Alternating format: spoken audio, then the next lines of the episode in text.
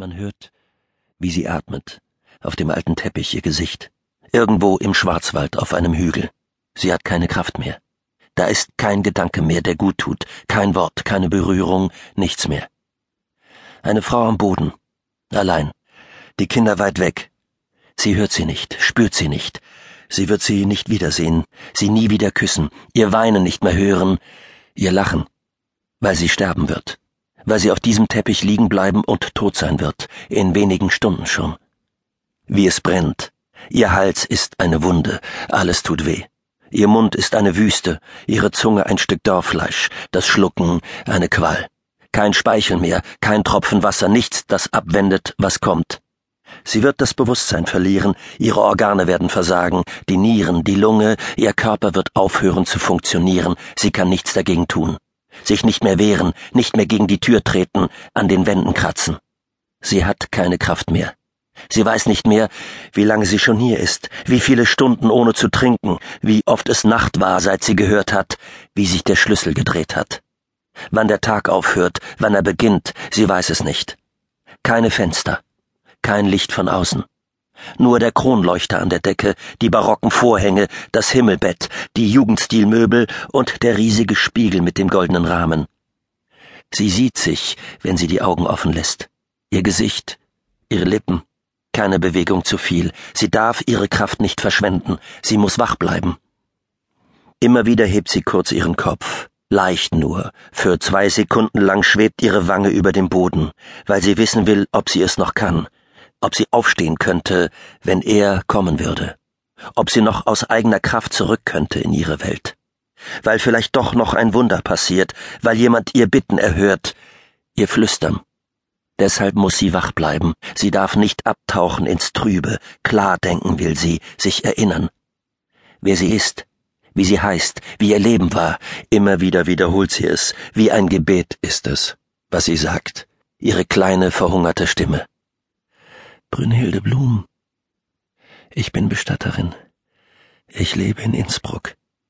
Ich habe zwei Kinder.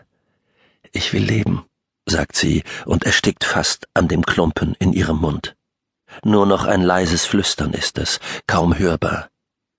Mein Name ist Blum, weil sie ihren Vornamen immer schon gehasst hat, weil sie ihn nicht mehr wollte, als sie sechzehn war.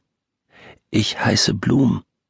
Für wenige Sekunden hebt sich wieder ihr Kopf.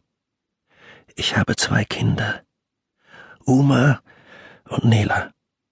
Sie muss sich um sie kümmern. Sie darf sie nicht allein lassen, nicht aufhören zu leben, nicht auf diesem Teppich liegen bleiben. Sie muss weiteratmen, darf die Augen nicht schließen, nicht einschlafen. Sie muss die kleinen Zauberwesen beschützen, sie in den Arm nehmen, das ist alles, was sie will. Es wieder gut machen, sie nie wieder allein lassen. Doch zu weit weg sind sie. Blum weiß, dass sie nichts mehr für sie tun kann. Sie macht sich nur noch etwas vor, nur ein weiterer unerfüllter Wunsch ist es. Sie kann sie nicht zu sich holen, nicht einfach aufstehen und aus dem Zimmer gehen, nicht zu ihnen fahren und sie in den Arm nehmen. Sie kann nicht zurück in ihr altes Leben, sogar dann nicht, wenn das Wunder eintreten sollte, das sie sich herbeisehnt, wenn die Tür aufgehen und Wasser in ihren Mund rinnen sollte. Blum wird nie wieder ihr Haus betreten, sie wird nie wieder in ihrem Garten sitzen und Wein trinken. Da ist nichts mehr von dem, was war. Die Welt hat sich gedreht, sie wird hier zugrunde gehen wie ein angeschossenes Tier, anstatt für ihre Kinder zu kochen, anstatt mit ihnen auf der Couch zu sitzen und ihnen vorzulesen. Der Geschmack in ihrem Mund sagt ihr, dass es nicht mehr lange dauern wird. Der Uringeruch und diese Stille. Alles hört auf. Kein Laut ist zu hören von draußen. Wo früher wahrscheinlich Fenster waren, ist jetzt eine Mauer, keine Tür führt ins Licht, keine Tür zum Badezimmer. Da ist kein Wasserhahn, da ist nur ihr Durst, die Sehnsucht nach einem See, einer Pfütze, da ist nur ihr Flüstern, das sich gegen das langsame Sterben wehrt. Szenen aus ihrem Leben, an die sie sich mit Gewalt erinnern will. So laut sie kann, spricht sie es aus.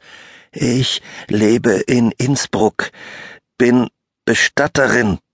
Wort für Wort, weil sie ihre Gedanken nicht mehr unter Kontrolle hat, weil alles durcheinander ist, weil sie Angst hat, dass sie den Verstand verliert, dass sie es vergisst, wer sie ist, was war.